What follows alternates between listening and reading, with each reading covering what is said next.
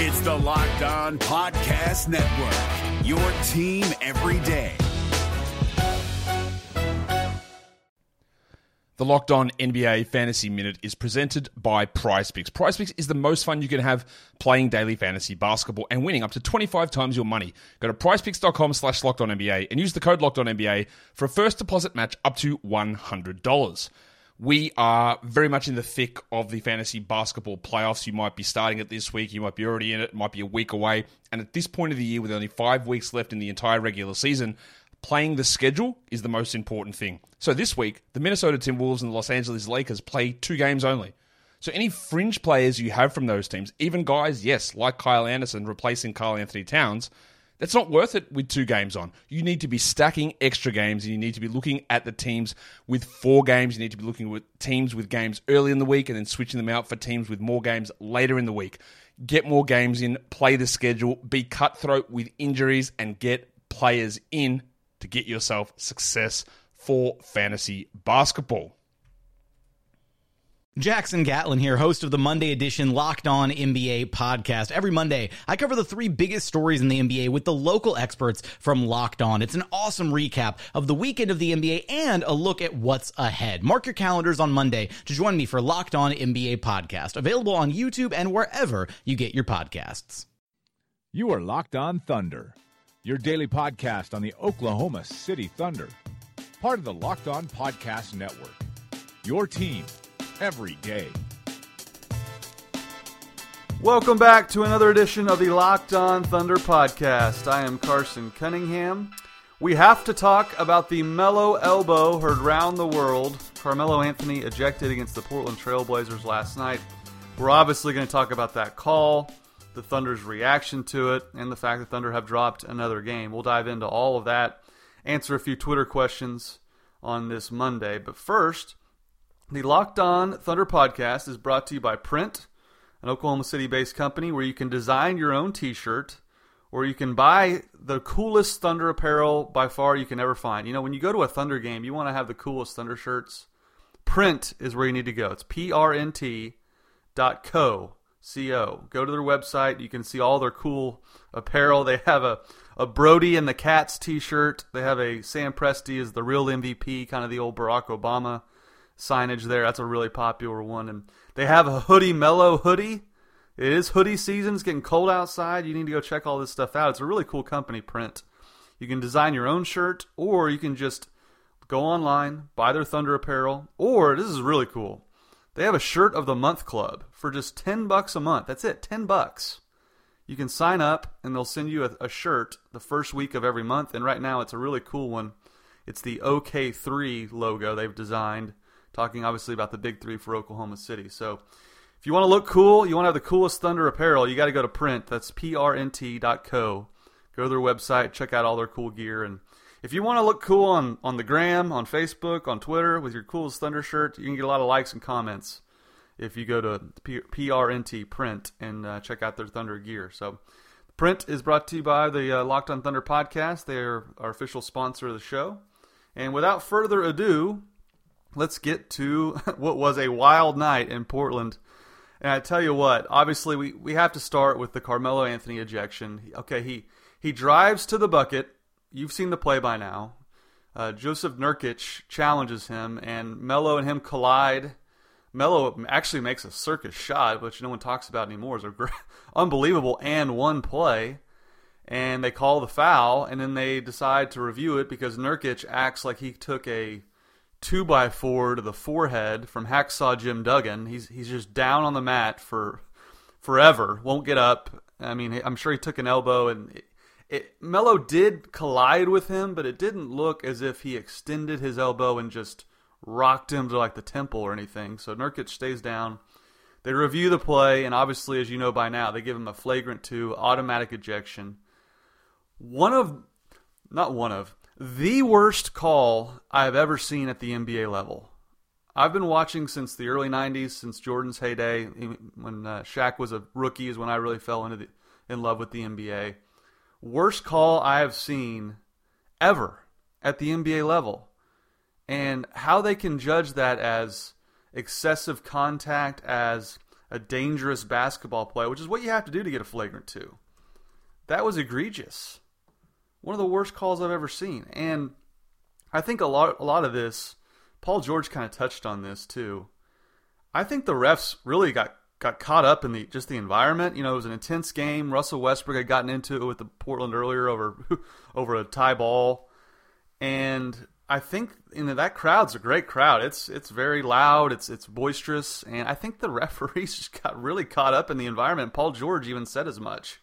He said that he said the crowd influenced the officials, and I, I think that's the only way to justify the, the call that they made. I mean, I know they're they're on the the horn with Sakakis, they're reviewing it back there, but just overall the way they officiated the game, I thought they, they really let the crowd get to them. Uh, the N B A crew chief Rodney Mott commented on on the uh, ejection for Carmelo. He was asked why it was a flagrant two and not a flagrant one. He says, "We deemed the contact was excessive and that it was not a natural basketball move, where he seeks out Nurkic, hits him in the face with an elbow, then goes back to the basket. So because it's unnatural and it's deemed excessive, therefore flagrant two." That's absurd. He didn't go after Nurkic, then go shoot the ball. He he prepared for impact with a seven-foot European dude who was blocking everyone's shot and collided with him, turned, and made the basket. If he was so concerned about elbowing the guy in the head, it would have been virtually impossible for him to turn around and make the shot as well.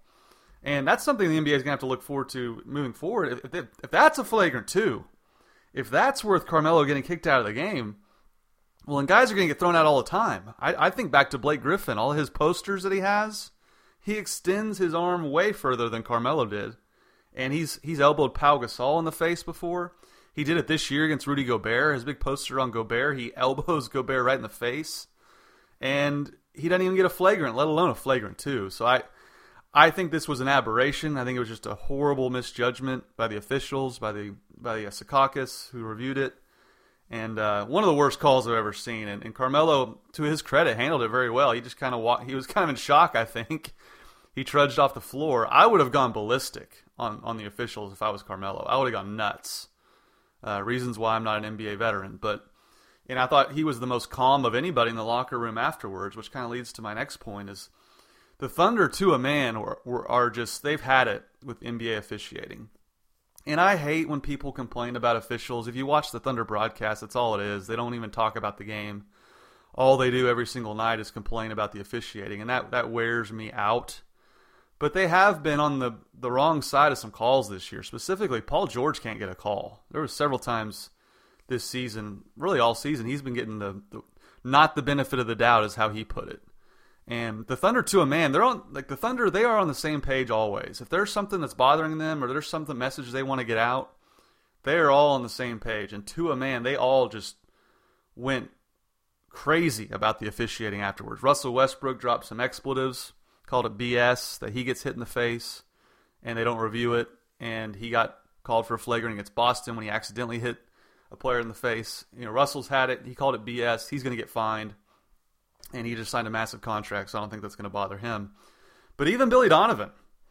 Billy Donovan was like, yeah, I guess I should just tell Russell to lay on the floor longer when he gets hit in the face, because then they'll review it. So they, it's clear to me the Thunder have had it. They they are not going to just take the high road on this. And I think they emotions just boiled over for everyone in Portland. And it's it's going to be interesting to see how the Thunder react moving forward if they don't get a, a blatant call that they, they deem as egregious. Like, I, I, I got to see a lot of technical fouls in their future if, if if they're already this upset and we're only this far into the season. I mean, Billy Donovan doesn't get technicals very often, but he's even got one already this season. So that's going to be fascinating moving forward. Is just the, the Thunder have been overly frustrated with officiating thus far, and they don't feel like they're getting the benefit of the doubt. So that was interesting to hear their comments. They did not pull any punches after the game. Um, but, but besides the Carmelo ejection and all that, I mean, it really kind of covers up just some, some of the issues the Thunder are having. We're not, we're not talking about the free throws that Russell Westbrook missed right now. All we're talking about is Carmelo getting ejected and how ridiculous it was and how Russell called out the officiating. Well, what about what about the free throws? This is a huge issue for this team. It's not just Andre Robertson anymore. Your star player, Russell Westbrook, gets fouled, game on the line, shooting three free throws. He misses all three. He misses all three free throws. Russell Westbrook is a career eighty-two percent free throw shooter. That should never happen. And I know Russell said earlier this season that the rule change has really messed him up. You know, he used to go behind the three-point line and come back and shoot each one. It kind of messed up his uh, his routine.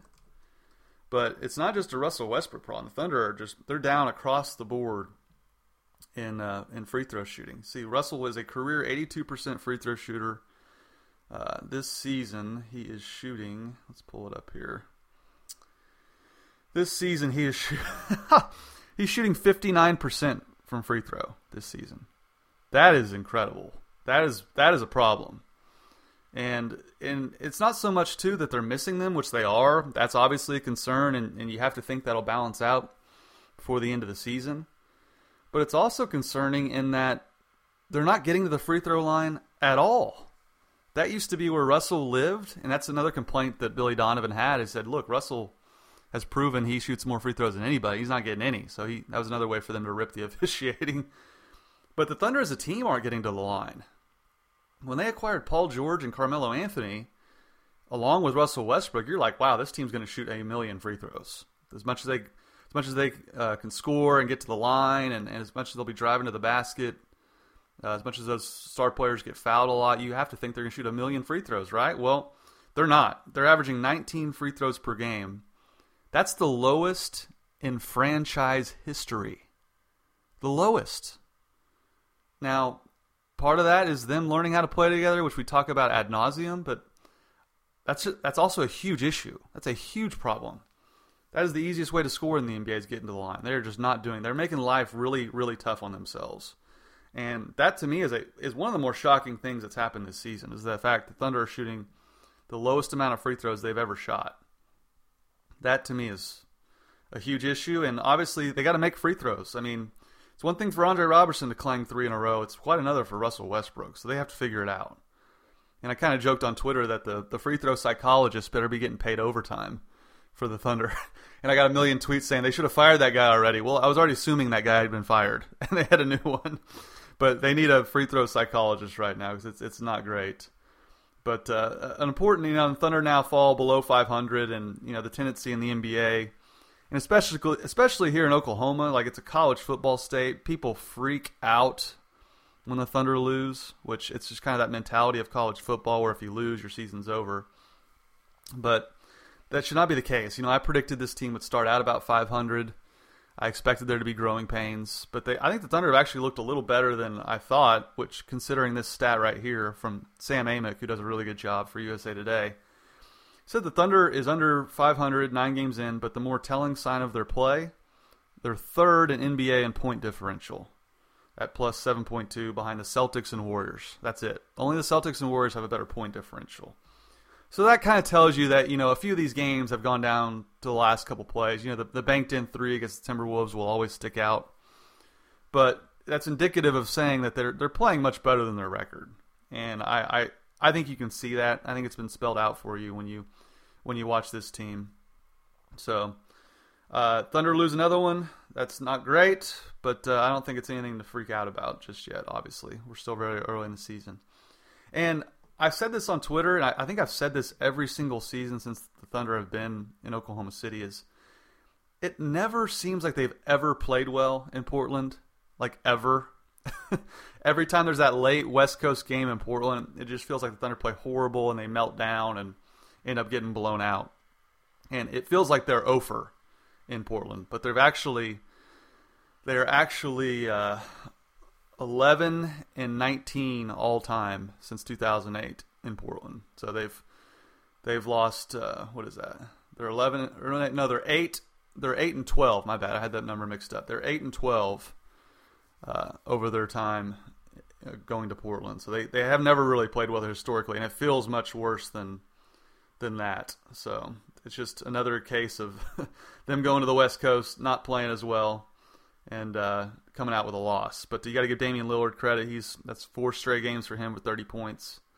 Uh, got to give them credit. So it was a, a bad loss for the Thunder. Uh, now they go on the road to Sacramento. You have to think You have to think that uh, they can beat Sacramento, who's been one of the worst teams in the N B A. I'm sorry, Port- Thunder were seven and eleven coming into that game in Portland. They're now seven and twelve. So there you go. Not great. haven't really played well, that well in Portland. Uh, but now, yeah, Thunder go on the road now to Sacramento. Uh, that's on Tuesday night, nine o'clock Oklahoma time, then at Denver. Then on Friday, they return home to face the Clippers. So a couple road games here against Sacramento and Denver. I expect them to win both of those games, but uh, you never know. Thunder are a thrill a minute. There's no doubt about that. Uh, let's get to some Twitter questions. Uh, this is from my friends Down to Dunk, the Down to Dunk podcast. You should listen to them as well. Should Jerami Grant or Patrick Patterson play more? That's a fascinating question, and one I did not expect to be wavering on at this point in the season. I think the answer is Jerami Grant right now. You know, Patrick Patterson's still working his way back through that knee injury. Uh, it just seems to me like Jerami Grant offers more all the way around on the basketball floor right now. I think Patrick Patterson's a better shooter, can hit more three-pointers. But just the athleticism that Jerami Grant brings, that dunk he had against Portland, that reverse dunk was insane. He, he's he's getting better at driving to the basket, which is something we had not seen from Jerami Grant. It's He's still not great at it, still not a great dribbler. But he's shown a little more tweaks to his game that you can tell he's worked on this, this offseason. And I think Jerami Grant's playing his way out of Oklahoma City, to be honest, with his salary. He's going to be a free agent next year. Doesn't make any money. He makes like less than a million bucks right now. Uh, he's going to get paid. But uh, in the future, I do think Patrick Patterson will play more and should play more. But right now, I'm going with Jerami Grant. And Patrick takes some threes that I don't like. Like he, he took a few early in the shot clock from the top of the key from three, which if, if you're Patrick Patterson, you're open in the corner, by all means. If you're open in the corner, take that three. But I don't like seeing Patrick Patterson pull up from the top of the key early in the shot clock. That's not really what he is. So I, I haven't really liked what I've seen out of Patrick Patterson. I still love him as a player. I think he's going to be a great role player. Probably their sixth man off the bench, first guy off the bench. But right now, I'd, I'd be riding Jerami Grant. I think he's played very well and, and really is going to going to get paid this offseason by somebody. I don't think it's going to be the Thunder. Um, let's see here. Okay, this one's a little hot takey, but will Donovan's hot seat Uh, get hot if problems will Donovan's seat get hot if problems aren't fixed by Christmas? That's from Goat Views. uh, no, his seat will not get warm by Christmas. And there are problems, but as I said, they're third in the N B A in point differential. And a lot of their problems really have stemmed from Carmelo and Paul George and Russell not hitting shots more so than a function of the offense. I mean, they, they haven't been just stifled to where it seems as if Billy Donovan doesn't know what to do with these guys. I think a lot of times they've missed some open looks. Hasn't seemed like they've struggled too much offensively as far as getting what they want. I mean, Carmelo can get a can get an open shot virtually anytime he wants. You know, he gets ridiculed for taking those long twos, and Melo's like, "Look, dude, that's like a layup for me. I, I'm gonna make a bunch of those."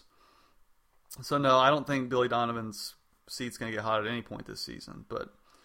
Has it been a little disappointing? Yeah, sure. I mean, they're under five hundred. But again, I, I kind of expected them to be. I know Thunder fans were ready for them to go eighty-two and oh, but I, I don't see that being an issue much at all. Has the N B A addressed uh, Carmelo's ejection yet? And if so, what do you expect them to do? So? When do you expect them to do so? I would expect them some point today. Maybe by the time this podcast is out, I think they're going to rescind the flagrant two. I mean, I just, I can't imagine they're going to look at that again and, and say, yeah, that was a great call. Great call, guys. So I, I don't think, uh, I, I think they'll do what's, what's right ultimately. And that's kind of what Carmelo said afterwards. But, uh, yeah, it was a shocking night with Carmelo getting tossed out for seemingly a basketball play. And, uh, I don't think that's a precedent the N B A wants to set to where they're reviewing every single collision at the rim. I mean, that's that's not that's something that'll slow the game down, and that's something that's going to happen every single game, many, many, many, many times. That'll do it for Twitter questions. And uh, again, this has been the Locked On Thunder podcast, brought to you by Print, local T-shirt company. You can join their uh, T-shirt of the month club. For ten bucks a month, you can get a new Thunder T-shirt every single month. First week of every single month, they'll send you one for ten bucks. You will not find a better deal than that. And again, if you want the best, coolest Thunder gear, you got to go to P R N T dot co for all the coolest gear. You know, they have the Brody and the Cats shirt. It's hilarious. It brings the house down every time you wear it. They got the Hoodie Mellow hoodie, the uh, Sam Presti's The Real M V P t-shirt, all the good stuff, all the coolest Thunder gear you're going to wear at Chesapeake Energy Arena you can find it at P R N T dot co. Print is the official sponsor of the Locked On Thunder podcast. Big thanks to them. Check them out. This has been the Locked On Thunder podcast. I am Carson Cunningham.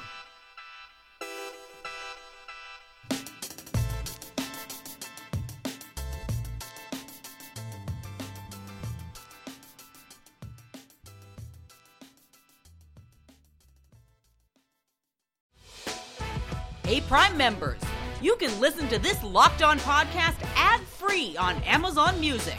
Download the Amazon Music app today.